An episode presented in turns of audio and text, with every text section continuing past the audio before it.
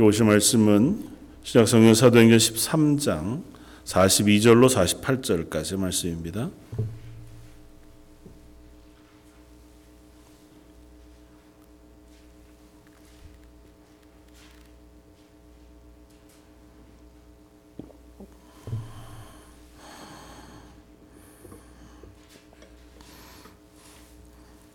사도행전 13장 42절로 48절까지.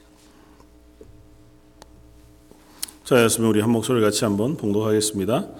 그들이 나갈새 사람들이 청하되 다음 안식일에도 이 말씀을 하라 하더라. 회당의 모임이 끝난 후에 유대인과 유대교에 입교한 경건한 사람들이 많이 바울과 바나바를 따르니 두 사도가 더불어 말하고 항상 하나님의 은혜 가운데 있으라 권하니라.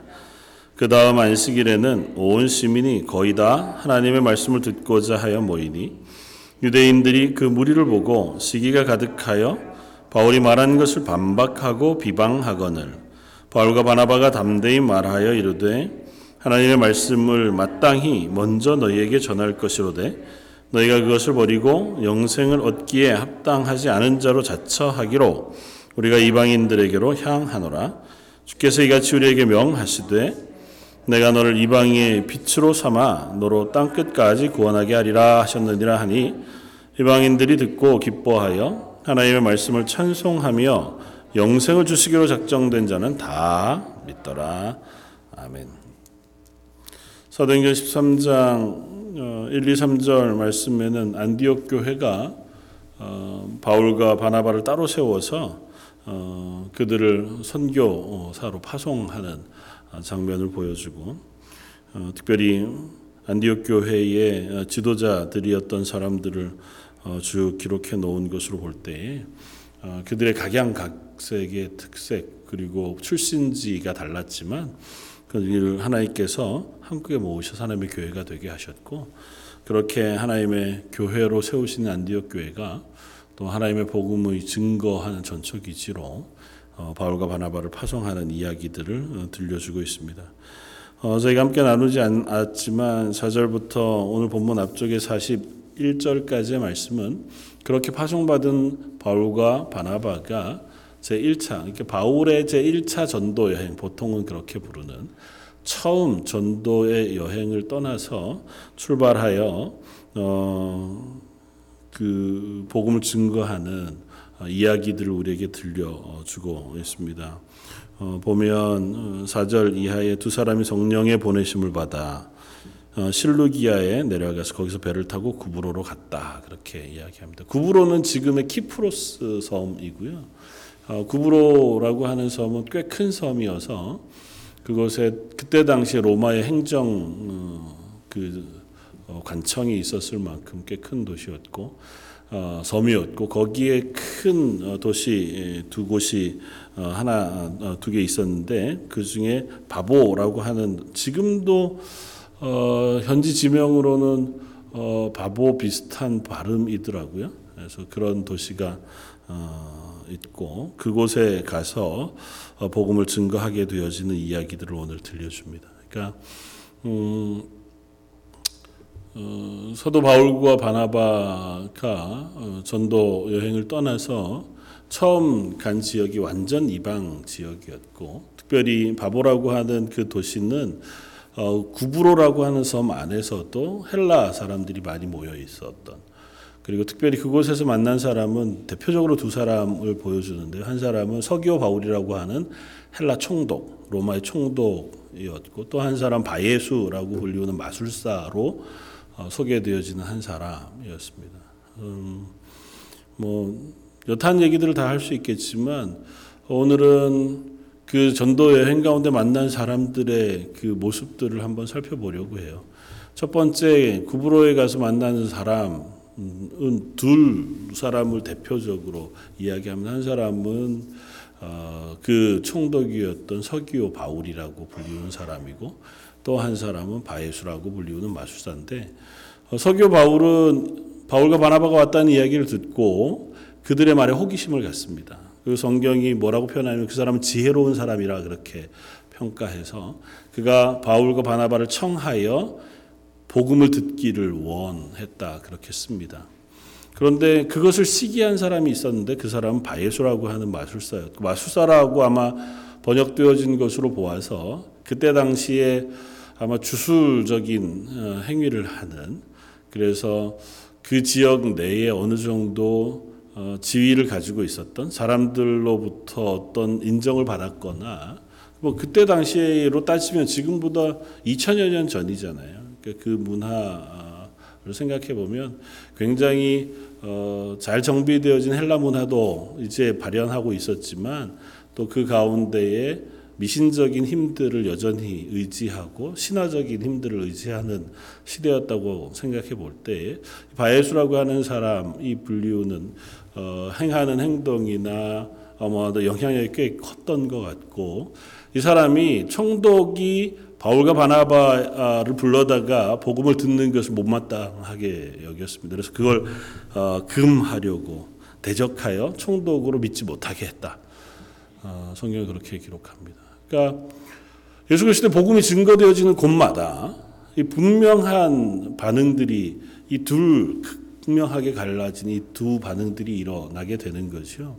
뭐 지금도 마찬가지고 이것이 얼마나 극단적이냐 아니면 조금 어, 부드러우냐의 차이일 뿐이지 지금도 우리가 어, 복음을 증거하거나 전도하게 되어지면 만나게 되어지는 반응은 둘 중에 하나입니다.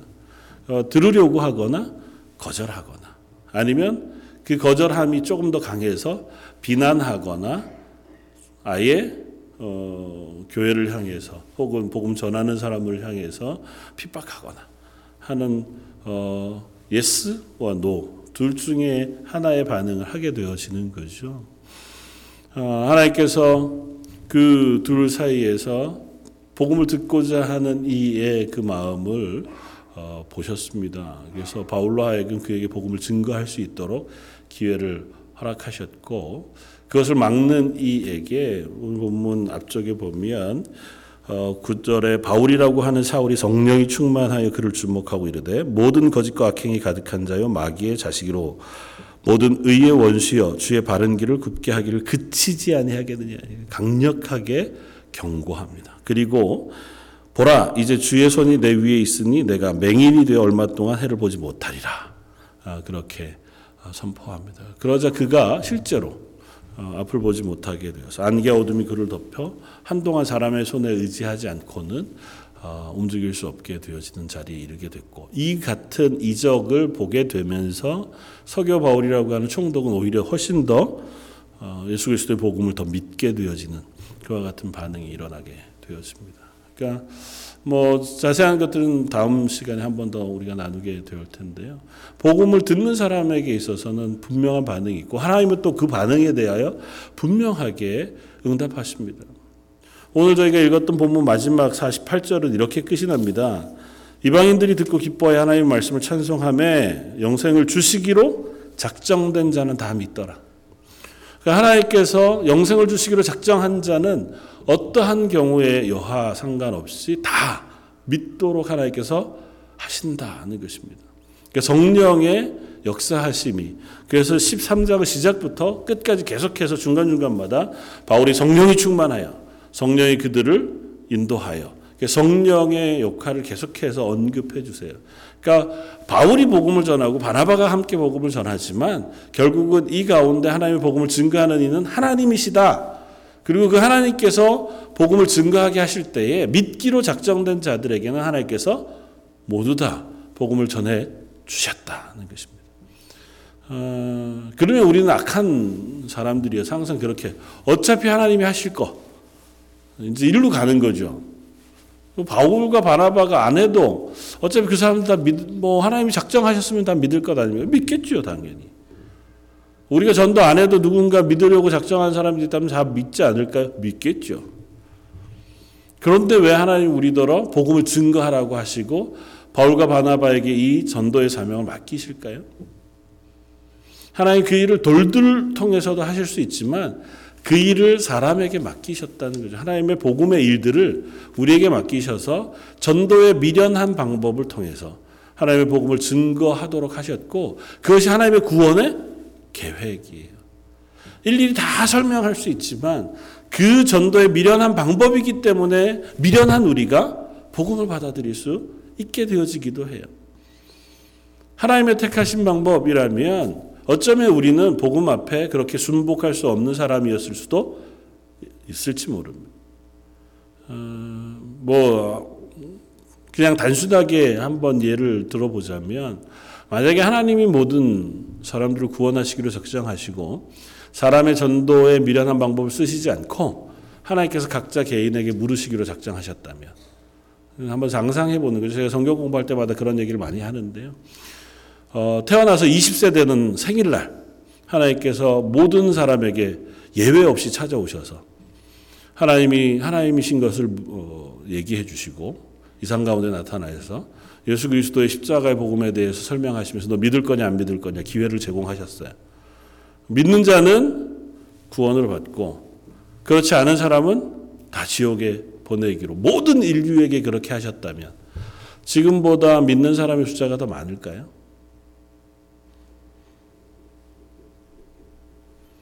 뭐 장담할 수는 없지만 아마 결코 그렇지 않을 것이라 생각이 돼요.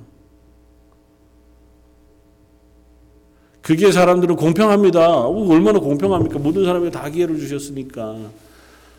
하나님께서 전도에 미련한 방법을 쓰신 것은 우리라고 하는 미련한 사람들이 평생 동안 어머니가 자녀를 위하여 교회 다닐 것, 복음에 대해서 전하고 위에서 기도해 주고 사랑으로 헌신하고 그래 30년, 40년, 50년 돌아가실 때까지 해도 전혀 깨닫지 못하다가 어머니 돌아가신 이후에야 그제서 어머니의 말씀이 생각나서 울면서 제가 이제부터는 교회를 나갈게요. 그러고 교회 나오시는 분들이 있잖아요. 전도에 미련한 방법이 아니면 마음을 돌이킬 만한 수준이 되지 않아요. 옆에서 정말 사랑하는 마음으로 배우자가 자기의 배우자를 위하여 헌신하고 수고하고 때려도 맞고 항변하지 않고 기도하고 그렇게 평생을 해도 교회 교자도 싫어하다가 그러다가 예수 믿게 되기도 하잖아요. 친구가 헌신하여 수고하여 복음을 증거하는 그 이야기들을 듣고 이 사람도 아니고 또 다른 데 갔더니 또딴 사람이 또, 또 예수를 믿으라 그래.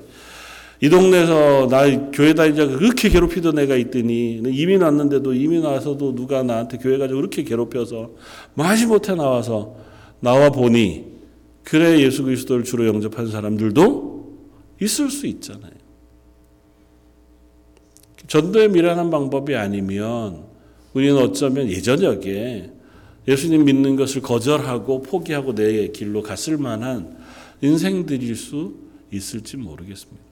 물론 그것만이 유일한 이유는 아니지만 하나님께서 인류에게 때로는 기다려 주시고 그들을 내버려 두셔서 그들로 하여금 하나님의 백성의 자리까지 되돌아오게 하시기 위해 전도에 미련한 방법을 쓰고 계시기도 하다는 사실 우리가 염두에 둘 필요가 있습니다. 그러나 분명한 것은 하나님의 복음 앞에 하나님 부르시기로 작정한 자가 하나도 땅에 떨어지지 아니하고 그 복음을 받아들이게 되어진다는 것과 또 하나는 반드시 복음을 증거하는 일에는 대적하는 세력이 있다는 것입니다.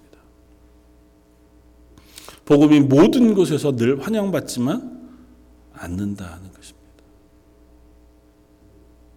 뭐 전도의 역사가 그렇고 세계 선교의 역사가 그러하고 우리 개인들이 복음을 증거해 나아가는 그 삶의 모습 속에서도 여전히 그러하지만 항상 신앙으로 잘 서려고 하고 하나님 앞에서 믿음으로 잘 살려고 하고 또 복음을 증거하겠다 다짐하게 되어지면 꼭 우리를 방해하려고 하는 일들이 일어나게 되어지고 방해하는 세력들이 분명히 일어나 있다는 사실 우리가 무시하면 안 됩니다. 내가 마음만 잘 먹으면 그 다음부터는 얼마든지 내가 그리스도인 잘살 수 있을 것이다. 우리가 그렇게 생각하지만 꼭 그렇지만은 않아요. 우리가 마음을 잘 먹기도 쉽지 않거니와 잘 먹은 마음을 유지하는 건 더 어렵지만 그걸 잘 유지하고 또 하나님 앞에서 잘 살려고 해도 방해하는 세력이 반드시 있다고 하는 사실을 이 사도행전 선교의 역사 가운데 계속해서 하나님 들려주세요. 바울이 가는 곳마다 바울 이 복음 전하는 것을 방해하려고 하는 무리들이 있었고 그들이 예수 그리스도의 복음을 증거하는 것을 어떻게든 막아서 바울과 는 복음을 전하지 못하게 하는 그런 일들도 일어나고 있는 것일 겁니다.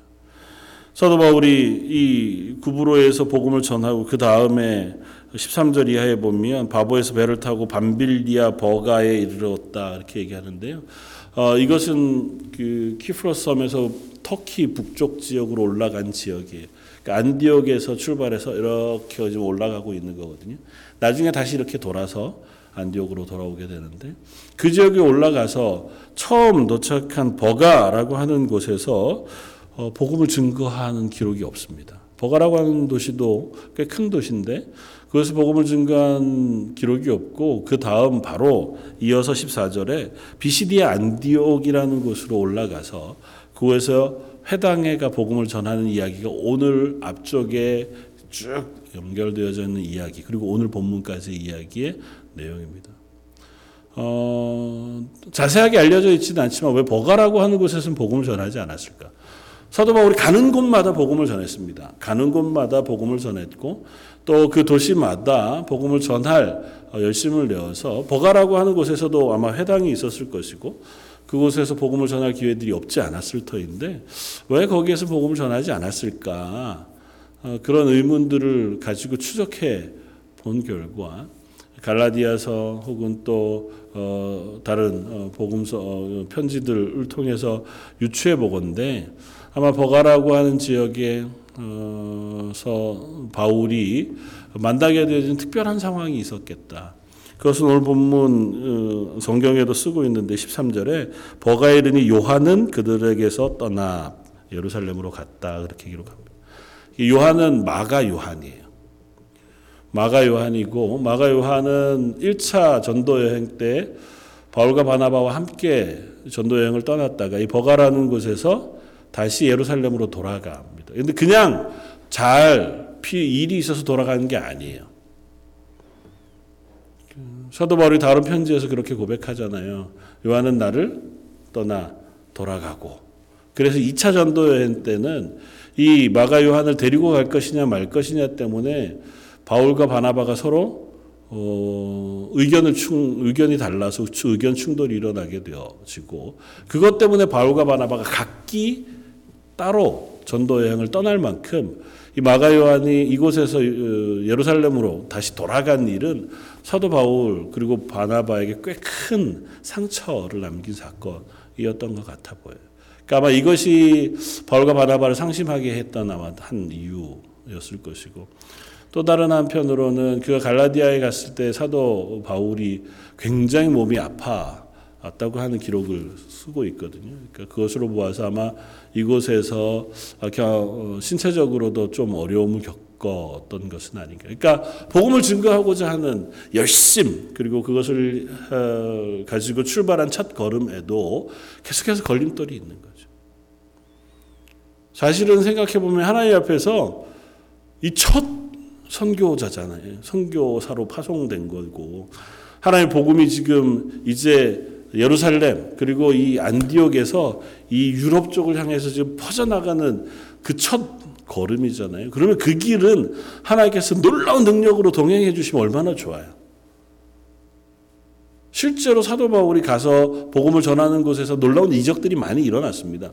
죽은 사람을 살리기도 했고 병자들을 낫게 하기도 했고 심지어 독사에 물려도 그가 아무렇지도 않고 괜찮았을 만큼 하나님께서 그 복음 가운데 역사해 주셨어요. 그러니까 성령의 충만한 역사가 바울과 바나바의 이 전도 여행 내도록 함께 있었습니다. 그럼에도 불구하고 때로는 그들이 연약한 지점도 만나게 되어지더라는 것입니다. 그러니까 하나님 앞에서 우리가 그리스도인으로 살아갈 때에도 동일합니다.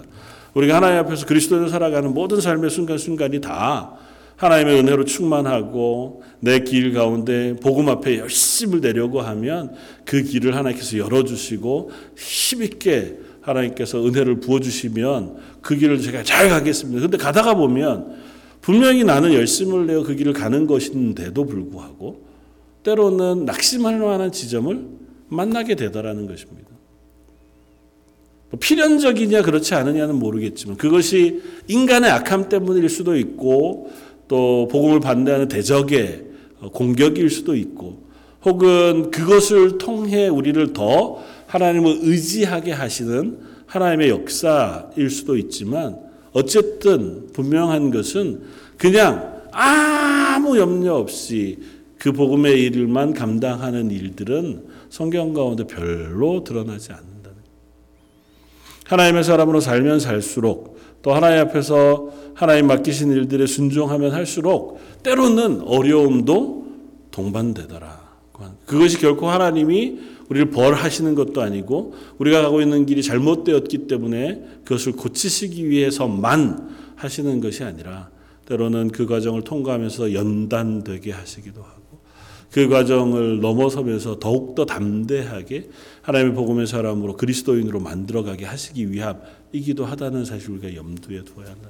우리가 그리스도인으로 살아가면서 이 땅을 살아갈 때 혹 만나게 되어지는 어려움들, 힘겨움들을 볼 때에 그것이 우리를 넘어뜨릴지라도 그것으로 굴하지 않고 그것과 함께 하나님 나를 또 일으켜 세우셔서 이 길을 걷게 하실 줄 믿습니다고 하는 담대함으로 다시 일어서는 그러한 용기가 있기를 원하고 그것을 위해서 서로가 서로를 위하여 기도하는 중보의 기도가 너무도 필요하다고 하는 사실을 우리가 어, 깨닫게 되었습니다.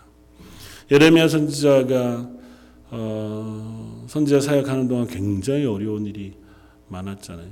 어, 그 선지자 사역하는 어, 선지자 사역하는 동안에 하나님께서 어, 그 일을 맡기실 때에 그가 항상 좋은 그리고 네가 선지자 사역하는 그것이 늘 승승장구할 것만이 아니라 때로는 어려움을 당하게 될 것임에 대하여 말씀하시고 그것을 능히 함께 해 주실 것에 대해서도 말씀해 주셨던 것을 성경을 통해서 우리가 확인할 수 있습니다.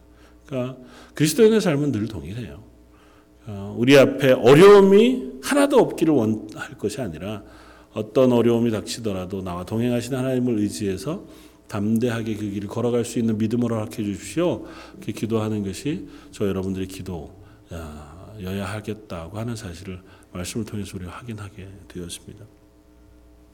어쨌든 그렇게 해서 버가를 지나 비시디 안디옥이라고 하는 동네에 이르게 되었고 그곳에서 회당에 들게 들르게 되었습니다. 그래서 회당에서 복음을 증거하게 되었습니다. 회당에 들어갔더니 회당장이 마침 온 바울과 바나바를 보고 혹 말씀을 증거하겠는가 그렇게 묻습니다. 뭐 회당이라고 하는 시스템이 원래 그래요. 그래서 어, 방문하는 랍비들 주로 바리세파 사람들 랍비들이 오게 되어지면 그 사람에게 말씀을 읽고 증거할 기회를 제공하고 또 그렇게 하려고 하는 사람들이 받아서 성경책을 열어 읽고 그것에 대해서 간단하게 해설하는 것과 같은 형식으로 회당의 모임들을 진행하는데 마침 이제 바울과 바나바가 왔으니 그걸 부탁했고 바울과 바나바는 비교적 그런 기회들을 많이 사용해서 예수 그리스도의 복음을 증거합니다. 그래서 어, 앞에 길게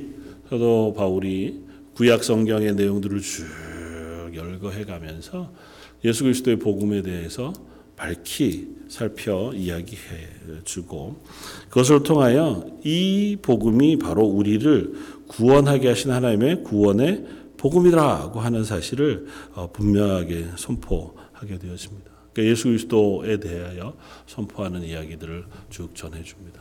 다음 주에 앞선 것과 함께 더 살펴보려고 하고요. 어, 그렇게 복음을 전하고 난 이후의 이야기를 오늘 저희가 읽었습니다. 복음을 어, 쭉 전하고 나니까 반응이 42절 그들이 나갈새 사람들이 청하되 다음 안식일에도 이 말씀을 좀 해주시오. 그 들어봤더니 놀라운 거예요. 그래서 이 말씀을 좀 전해주시오. 그렇게 어, 이야기해야 합니다.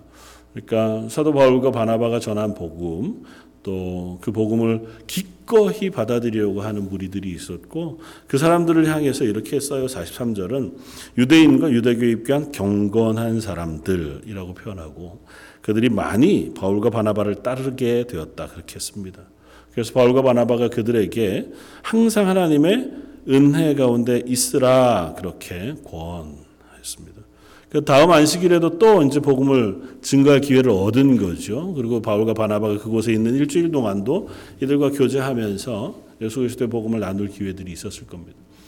항상 복음을 전하면 반대하는 무리가 생깁니다. 그래서 44절에 보면 그 안식일에 다음 안식일에 온 시민이 다 모여 복음을 듣고자 해요. 그러니까 유대인들이 그 무리를 보고 시기했습니다. 45절에 유대인들이 그 무리를 보고 시기가 가득하여 바울이 말한 것을 반박하고 비방했다. 사실은 유대인들은 훨씬 더 기회가 많았던 사람들이고 예수 그리스도의 복음 앞에 돌아설 수 있는 그와 같은 은혜를 입은 사람들이었습니다.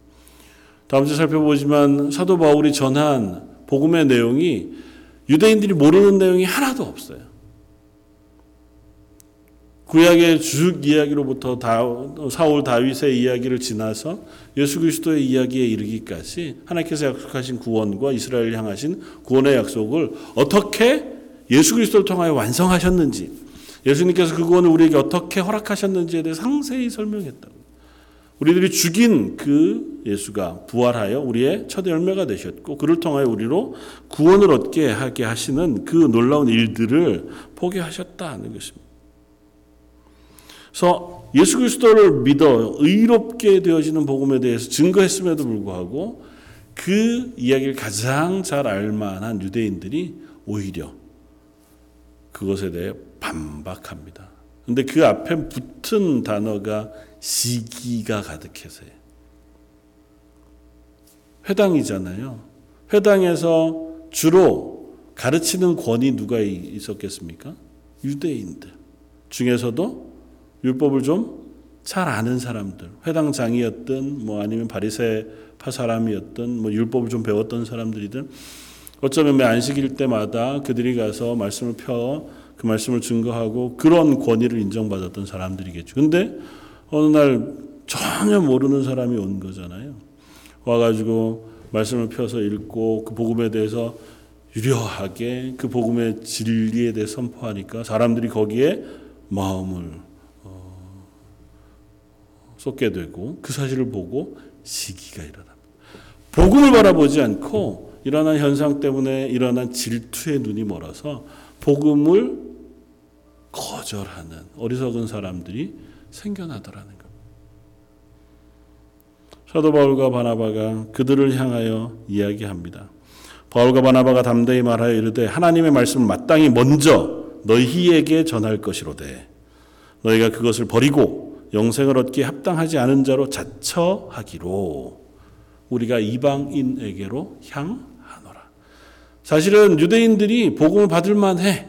그리고 너희들이 먼저 그 복음을 받고 하나님의 구원의 자리에 서서 그것들을 증거할 사람이 되어야 할 터인데 너희들이 그걸 거절하고 오히려 그것에 합당하지 않은 사람으로 자처하니 어쩔 수 있겠나? 우리는 너희들이 아닌 이방인들에게로 가는 수밖에 없겠다.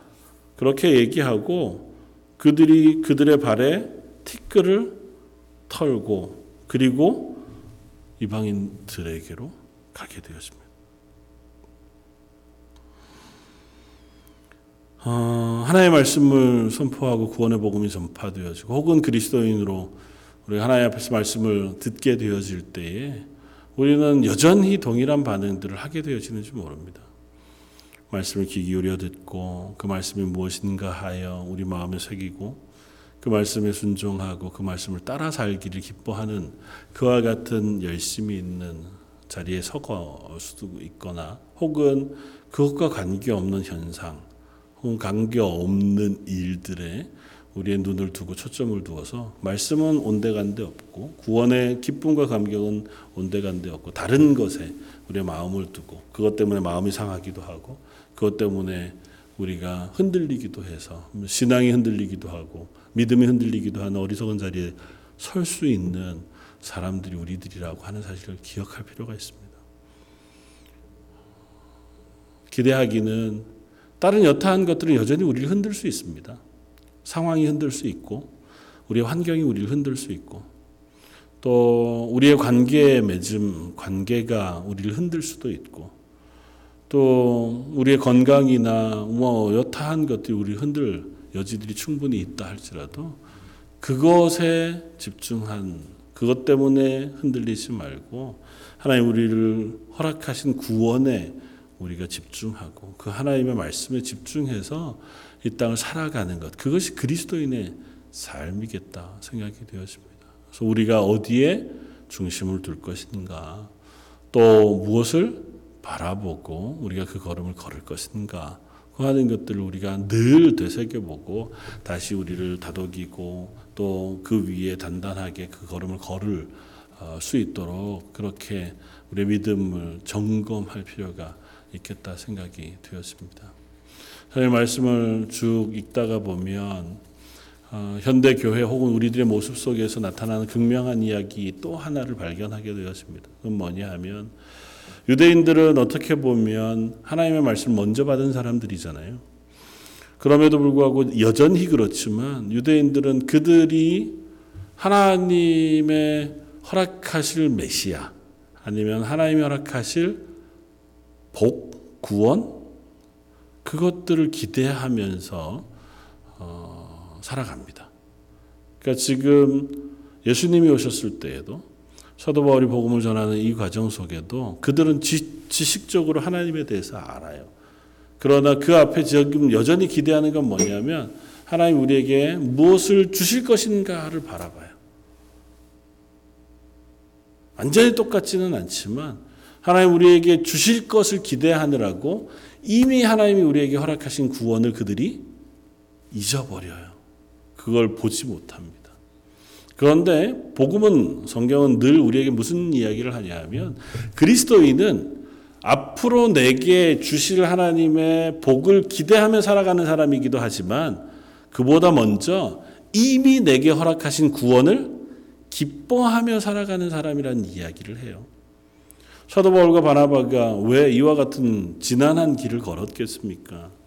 사실은 이 전도 여행을 하면서 사도 바울과 바나바가 뭐 좋은 차를 타고 다닌 것도 아니고 비행기 표가 매번 초청하는 교회에서 줘서 그렇게 비행기를 끊어서 가서 대접 잘 받으면서 복음을 전한 것도 아니잖아요. 그야말로 걸어서 그 먼 길을 가야 했고 가는 곳마다 혹 누가 주면 먹을 수 있지만 그렇지 않으면 자기의 손으로 일해 복음을 증거하는 길을 걸어야 했습니다. 이 1차 전도 여행의 전체 시간들을 나중에 따져보면 한 4년여 정도의 시간이 걸렸다. 그렇게 생각이 되었습니다. 그래서 그 전도 여행 하는 동안 그냥 한 곳에 가서 전도하고 대접받고 또 다음 이런 게 아니에요. 가서 어쨌든 수고하여 복음을 전하느라고 자기의 수고로움을 다 했고 우리가 알듯이 때로는 그곳에서 핍박을 당해서 매맞기도 하고 때로는 거반 죽을 만큼 돌에 맞아 죽기까지도 하고 뭐 때로는 병들어서 또 혹은 파, 파선의 위험 속에 혹은 풍랑을 만나기도 하고 그와 같은 숱한 수고로움에도 불구하고 이들은 이 길을 걷습니다. 그리고 이 길을 걸으면서 그들은 항상 기뻐해요. 그리고 그것을 너무 감사함으로 순종해요. 바울이니까. 바울이니까. 그러나 바울이니까가 아니라 그 바울과 바나바는 적어도 하나님이 그들에게 허락하신 구원, 이미 내게 부어주신 구원이 너무도 크고 놀라운 것인 것을 매 순간 고백해요. 사도 바울의 편지 속에 늘 그 고백이 있잖아요. 내 개수와 같은 나에게 찾아오신 구원의 은혜. 나를 구원하신 하나님의 구원. 그래서 내가 모든 사람에게 빚진 자. 그래서 내가 이것을 하지 않고는 버틸 수 없을 만큼 하나님 주신 은혜가 너무 크다고 하는 사실을 매번 고백한단 말이죠. 그러니까 내게 주신 것을 기뻐하면서 그것으로 인하여 살아갈 것이냐 아니면 내게 주신 것은 제쳐놓고 내게 주실 것을 기대하면서 왜 안 주십니까? 그거 주시면 제가 뭘 할 수 있을 텐데 그걸 가지고 살아가는 삶하고는 근본적으로 삶의 모양이 달라, 달라지지 않겠습니까? 우리가 교회를 출석하면서 그리스도인으로 살아가면서도 어쩌면 우리 속에도 그 양면이 여전히 있어요. 이미 허락하신 구원을 기뻐하면서 그리스도인으로 살아가고자 하는 마음도 있는가 하면 우리에게 허락하실 것을 기대하면서 여전히 우리의 연약함으로 인하여 아파하고 내 문제로 인하여 힘겨워하고 그것 때문에 갈망해야 하면서 하나님이 이것만 해결해 주시면 이것만 더 주시면 이것만 더 채워 주시면 내가 그러면 뭔가 하나님의 기쁨이 되고 하나님의 영광이 되고 하나님 맡기신 일을 할 수 있을 텐데 그렇게 이야기하면서 살아가는 이 일도 얼마든지 있습니다. 물론 그것도 귀하죠. 그 갈망도 귀하고 그것도 하나님 앞에서 우리가 해야 할 것이기는 하지만 평생 예수 믿은 첫 순간부터 하나님 나라 가는 순간까지 계속해서 그러면 할 텐데 그걸 주시면 할 텐데 주시면 내가 변할 텐데 그러다가 갈 수는 없잖아요. 하나님이 야 내가 이미 너한테 새 생명도 주고 성령의 은혜도 주고 구원의 은혜도 베풀어 주었는데 그래 그걸 가지고 네가 무엇인가 하나님의 사람을 살려고 하면 그러면 내가 살려고 하는 그 순간에 필요한 것들을 내게 채워줄 것이지만 그 삶은 시작도 안 해놓고 그렇게 무엇인가를 기대하는 것만 있다면 헛된 것을 우리가 기대하는 것일 수도 있겠다. 말씀 가운데 이 전형적인 두 모습은 아니지만 그리스도인으로 살아가는 삶의 모습은 어쩌면 이 이런 그 두 모습을 우리 속에서 늘 어, 왔다 갔다 하면서 살아가는 삶이기도 하겠다. 그래서 좋은 것을 택하고 하나님이 허락하신 그 감사의 자리에 서기 위해 애쓰고 또 그것으로 인하여 하나님의 사람으로 살아가려고 말씀을 붙들고 하나님의 은혜를 붙들고 하나님의 능력을 붙드는 자리에 서는 것이 그리스도인의 삶이겠다 생각이 되었습니다. 기도하면서 하나님 2020년 살아가는 우리의 삶이 먼저 허락하신 구원을 기뻐하고 또 그 구원의 기쁨을 가지고 이 땅을 살아가면서 하나님이 허락하신 능력을 우리가 매일의 삶 속에서 체험하고 나누고 증거하며 살아가는 삶 되게 해주십시오. 기도하는 저와 여러분들 되시기를 주님의 이름으로 부탁을 드립니다. 기도하겠습니다. 하나님, 바울과 바나바를 불러 복음 증거자로 삼으셨고 그 복음이 증거되어지는 곳곳마다 어떤 이들은 복음을 받아들여 순종하지만 또 어떤 이들은 그 복음 앞에 거절하고 방해하는 무리들도 있었음을 고백합니다. 혹 우리의 마음 속에 그 복음으로 인한 기쁨과 감격보다 혹 아, 우리의 환경과 우리의 문제들이 더 커져서 하나님의 복음의 기쁨과 그 구원의 놀라운 은혜들을 놓쳐버리는 아, 어리석은 자리에 서지 않기를 원합니다. 함께 예배하는 모든 성도들, 저희 런던 제일 양록에 속한 모든 성도들, 한 사람 한 사람 10년 가운데 구원의 놀라운 은혜들을 매 순간 체험케 하시고 새롭게 하신 생명으로 매일 하나님의 은혜 가운데 살아가는 하나님의 사람들 되게 하여 주옵소서. 오늘 말씀 예수님 이름으로 기도드립니다. 아멘.